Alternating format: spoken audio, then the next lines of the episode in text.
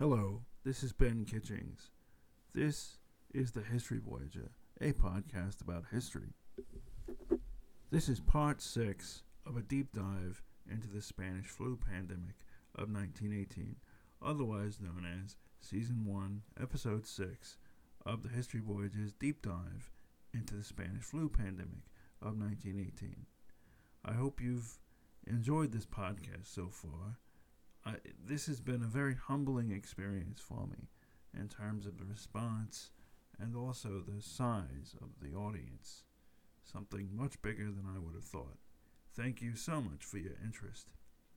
Today I thought I would resume talking about the Spanish flu because I've noticed some parallels uh, between the 2020 situation and also in 1918. Now, as I've said before, and I'll say it again and again and again, the disease is natural, the pandemic is man made. It's useful for modern historians to remember that this is, by and large, a pandemic, that is 1918, is a pandemic in which, at the time, a lot of the healthcare workers uh, dealing with it wouldn't have called it that. They wouldn't have called it a pandemic. For that reason, it's it's hard for us to know truly when it started. It's also useful for us to remember that in a lot of ways, this was a truly transitional phase in, I guess, modern history. Um, you still had a lot of the same attitudes from an older generation, but you had the very beginnings of industrialization. So you would have had people that, you know, they would have seen everything as new. You know, they would have seen this disease itself as, you know, it would have been new to them. Like the idea that institutions, you know, colleges would be a loci of infection, or prisons were a loci of infections. To us, that seems totally commonsensical. To them, that there was a, a new revelation. Also, I think that the idea that, you know, they they were totally baffled by the idea of a communicable disease being at all communicable between what they would have thought of as, as people, as discrete peoples. Like they simply did not believe that um, basically those of Latin heritage could give people of Nordic heritage uh, the flu, you know. At least a lot of the doctors at the time. And again, this is something that we're going to see because, you know, health authorities, uh, particularly like in San Quentin Prison, which was one of the few uh, multiracial situations in America, was experiencing the flu. And also, they were noticing that the flu was communicable between between races, and they really didn't know what to think of that.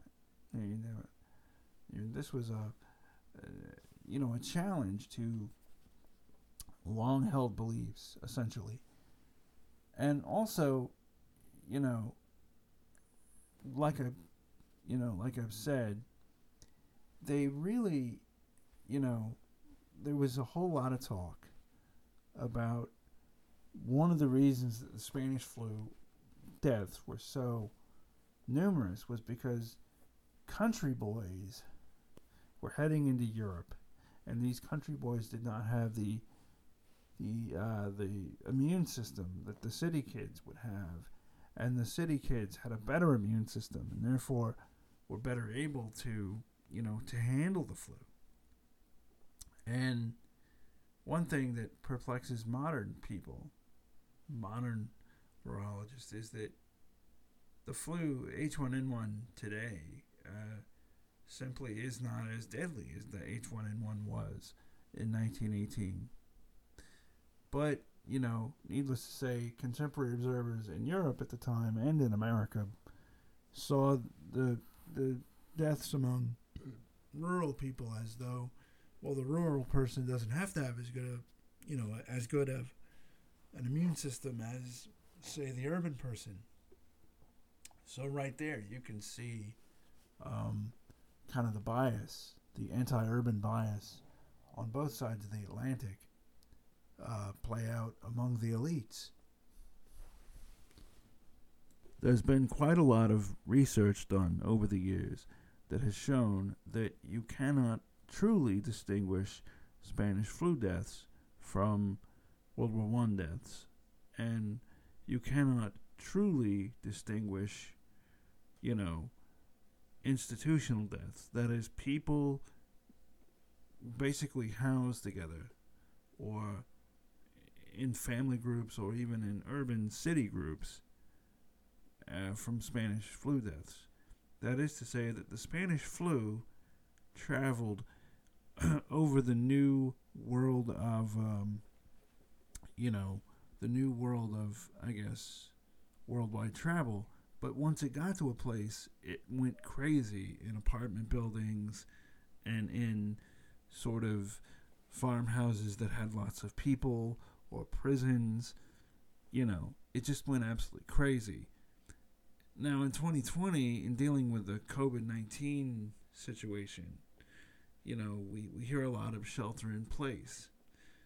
Well, you know, the, the folks in 1918 might not have been told to shelter in place per se, or they might not have had a scientific reason beyond that, other than just common sense or perhaps even just hope. But a lot of them chose to do that. And one of the things that immediately strikes me as a difference between 1918 and today is that in 1918 you still had the family farm as the primary you know mode of, of food production where today you don't really have that so you know they were able to to live on their farm and to essentially isolate in a family unit, you know, much greater than than we would be today. Now, there was a man named Leo Stanley, who was the prison doctor at San Quentin Prison, who noticed the, I guess, that nine percent of patients at his prison would appear to get better, and then, you know, come down with it again. Some virologists call this what we call a viral holiday. Now, if you'll remember, Harry Underdown had this same sort of situation. Now, you'll also be keen to know that he also, that is, Dr. Stanley, w- noticed that, first off, he noticed that a lot more people had this flu than were previously thought to have had it. And some of this was because, you know, including him, but some of this was because the authorities were essentially what we would today consider racist, and they just thought people of a certain race were, you know, naturally inclined or disinclined to work. And he would notice like a lot of people were laying about and really not doing anything. And, you know, he at first attributed this to the racist attitudes of the day, but then he realized, oh no, they're sick with the flu. The other thing he noticed was that it was, you know, and again, this sounds kind of commonsensical to us today, but he noticed that how communicable this de- disease was. Like, you could put people in a basically in a tight space and they would get it essentially from droplets uh, from people's basically bodily fluid from their spit, you know, from a single drop. And he also noticed that people were turning blue from lack of oxygen. And so he wrote this up and sent it around. And then eventually, you know, it got to other people and they started noticing sort of the same thing. Now, previously, it had been noted by other observers of this that there was almost like a weekly um, I guess you'd say like a weekly you know, schedule to the flu. Like you would get it on a Tuesday or Wednesday, or that people would, would seem more contagious on Tuesday or Wednesday. And that had baffled outside observers.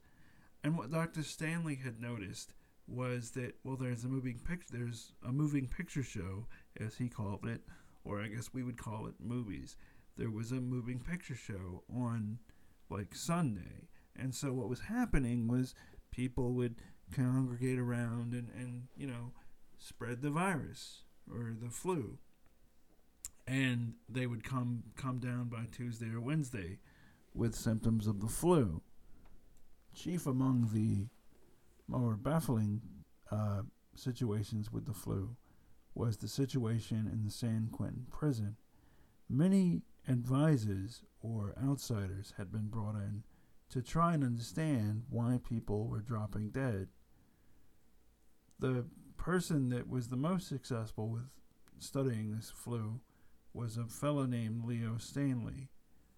But you have to remember that he wasn't really working with modern virological studies or even with modern, more racially inclusive attitudes. And he had to fight through some of his own attitudes to even get through and understand why people were dying of the flu. And again, this was baffling to people because they noticed that institutions all over the place, orphanages, prisons, army camps, were major loci of infection. And it was also baffling to people because, you know, they, they'd never really thought about. It's kind of like today with the internet. Like, you know, you, you set up the internet, and then as the internet goes along, you know, as time with the internet goes along, you, you see, well, Facebook is really changing society, and, and Twitter is really changing society. It's kind of like that with the Industrial Revolution. You know, these people they they had the goodies. They had the trains, they had the steamboats and things like that, and the steam engines, but they hadn't really had to think about before the you know the pace with which you could take an infected person and you could take this person and then transplant them and their infection basically across a continent at pretty well pretty good speed. And now here's another thing that I think we need to talk about about the flu in 1918 that we're talking about a flu that now this is kind of inside baseball for historians if you will but we're talking about a flu in history and the records of this flu that we have are from military records and prison records and basically doctors who were, you know, aware enough to notate this stuff down.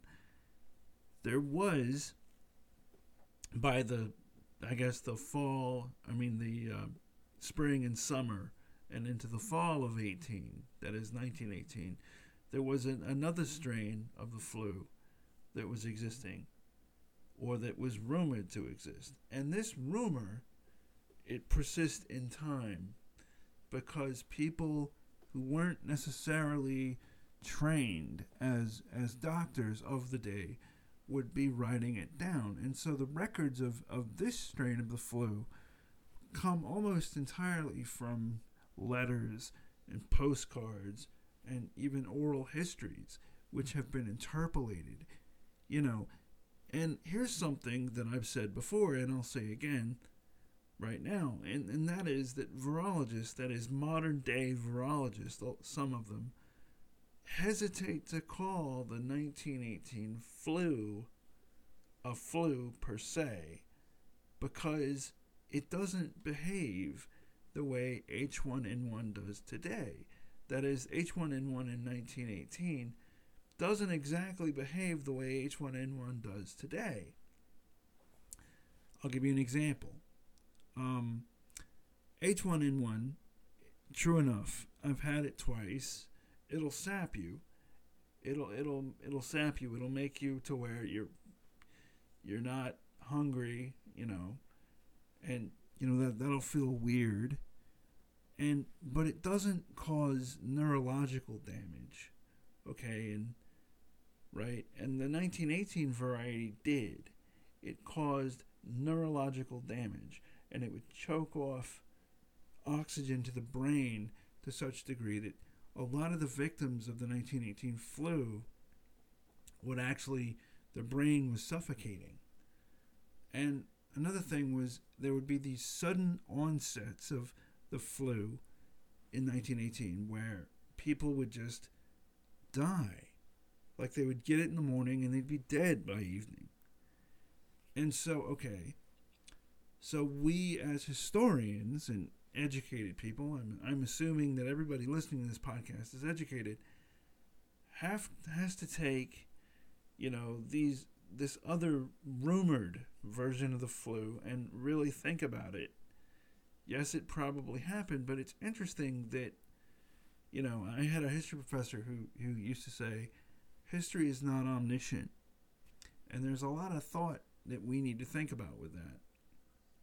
That history is not omniscient, that things occur all the time that are outside of the spotlight of, of history, spotlight of writing or even, I guess, literate people. And I'm not saying these people weren't literate, that they clearly were, but they didn't go to, to writing this down, at least not a clinician. Now, why do I bring that up about the interpolated epidemic? I bring that up because there was, it appears to be, at least to modern historians, a separate strain of the flu, which was existing outside of San Quentin, where Dr. Stanley worked, that was working its way through the town. And this strain of the flu was much, much more powerful than anything Dr. Stanley was dealing with. This was the strain where you could come down with it in the evening and then die in the morning, or come down with it in the morning and die in the evening.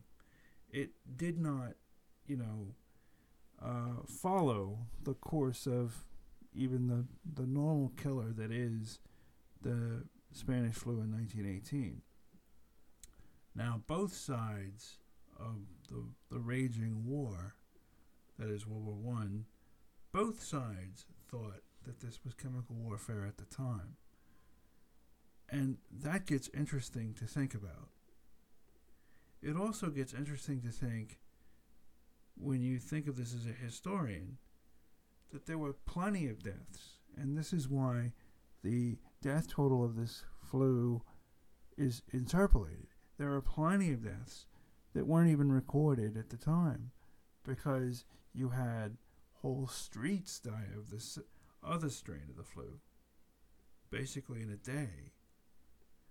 Um, and you had secondary deaths going on. You had, you know, y- you would get it and you would think, well, I don't want my wife to die of this, so I'm going to kill her. Or I don't want my wife to go on to, to poor relief, which essentially was non existent at the time, and you would kill her. And, you know, this was whispering through the society, and we can read about it in letters and postcards, but it really hasn't received the, I guess, the, you know, the serious weight of modern um, study. Because frankly we, we don't think it's returned. At least that's the wisdom. Now the important thing to think is while all that was happening there was in fact a war in in Europe. By the late winter or spring of 1918 it had become apparent to both sides in the war, the Allies as well as the Axis, that there was people were dying. Now, it's interesting to note, and also important to note, that at the time, both sides had written this up to chemical warfare. But the fact is that we now believe that the flu was working, you know, there was a very virulent strain of I guess, the flu, uh, that was working through both sides of it, and they were killing each other equally. Now, in the spring of 1918, by March of 1918, the Germans were becoming, you know, it was becoming clear to the Germans that the Germans were, I guess, winning the war. They had gained, you know, slightly less than 2,000 square miles of French real estate through fighting. Their doctors had contained typhoid and other more traditional, you know, uh, illnesses that one might expect during the war. But there was a fever that they were noticing, as well as the French. That's interesting for modern researchers to look at this because they were both sort of writing about it, but not communicating with each other, but only through their, you know, to their sides. That the other side is attacking us with this fever that they thought, both sides thought, was developed by the other side as a weapon of war. And this would lead to a problem that bedevils modern historians is that they didn't report, neither side reported the full extent of the damage because they didn't want to give up um, how badly they were doing in the fighting because again they thought this was a weapon of war. So this gets into why it's an interpolated epidemic because modern researchers modern historians have to go back and look and say okay well you died of this symptomology. Therefore we're going to decide this is a spanish flu death. By March of 1918, there was a critical mass of evidence to all involved that there was something going around they could no longer ignore. In Europe, they were calling it the Spanish flu, either because Spain was neutral in the war and was therefore trying to be honest with its flu deaths, or because there were French doctors that called it the Spanish flu because they wanted their resort town to be spared the, I guess, reputation of being the breeding ground for the flu. However, the name Spanish flu stuck, and so people started referring to it as the Spanish flu. In camps in Britain, it, it was seen as sudden. Nurses and doctors would report that they were suddenly inundated with flu deaths. And a lot of these deaths were put in quotation marks as though they didn't know quite what to call it, but because it was respiratory in nature, they, they called it the flu. Other doctors looked at it and, and compared it to a killer flu strain floating, you know, reported in medical journals in both sides of the Atlantic and put it down to the same thing. Either way, the name stuck, and so we historians are basically forced, whether we want to or not, whatever side we happen to be on, I was saying that the Spanish flu or H1N1, you know, was essentially this tsunami of death. Now, it's interesting to note that this was before the Americans entered the war on the side of, of course, the Allies. But the Americans had Spanish flu, you know, in their country, ind- presumably independently, although probably not, of Europe at the same time. And it was it was bad so, you know, April 1918 was where the, the Spanish flu that we think of in our popular imagination really got really got going. And that was corresponding with the Americans' entry on the side of the Allies. So right now I want to put a pen in the actual uh, history part of the story. And I want to take a I guess, a wider meta narrative focus. As I keep saying, the, you know, the pandemic is man made and the disease is natural. So I've begun to wonder, um, in the research for this, why that is. Like, if you look at the Black Death, for example, the Black Death took advantage of the trade routes from Asia. And if you look at, say, the Spanish flu, the, the Spanish flu clearly took advantage of great advantage of not just the war, but also of the, well, frankly, of the racist attitudes. But also, it took advantage of um, industrialization. I wonder if there's a a period of time where there's like this an older generation that, that's much more attuned to how things were and they're still in charge. And I wonder if so was the Spanish flu, you know, because there's a lot of evidence that says the Spanish flu was knocking around Kansas for years before it ever got to Europe. There's a whole lot of evidence that France had something akin to the Spanish flu for years before it met up with World War One.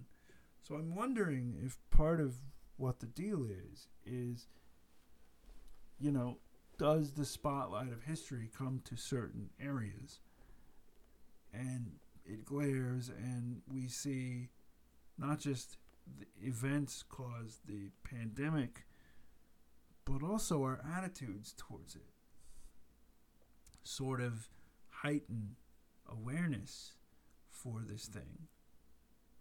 I mean, obviously, you know, in Kansas, you would have had remote farmsteads dying off, and nobody would have noticed, save for Dr. Milner.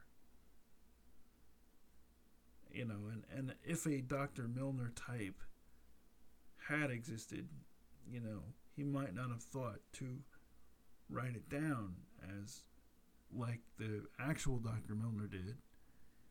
But in looking at the the records which we have of the Spanish flu, it makes me think, it makes me truly wonder if one of the things that we're dealing with when we talk about the Spanish flu is that the Spanish flu happened sort of on a borderline between um, two ways of thinking of the world because clearly one of the main causes of, of Spanish flu deaths was simply the simple idea that, oh, well, one race can't give another race a disease, which, of course, pretty much even the most racist among us today would would know that's not the case you know.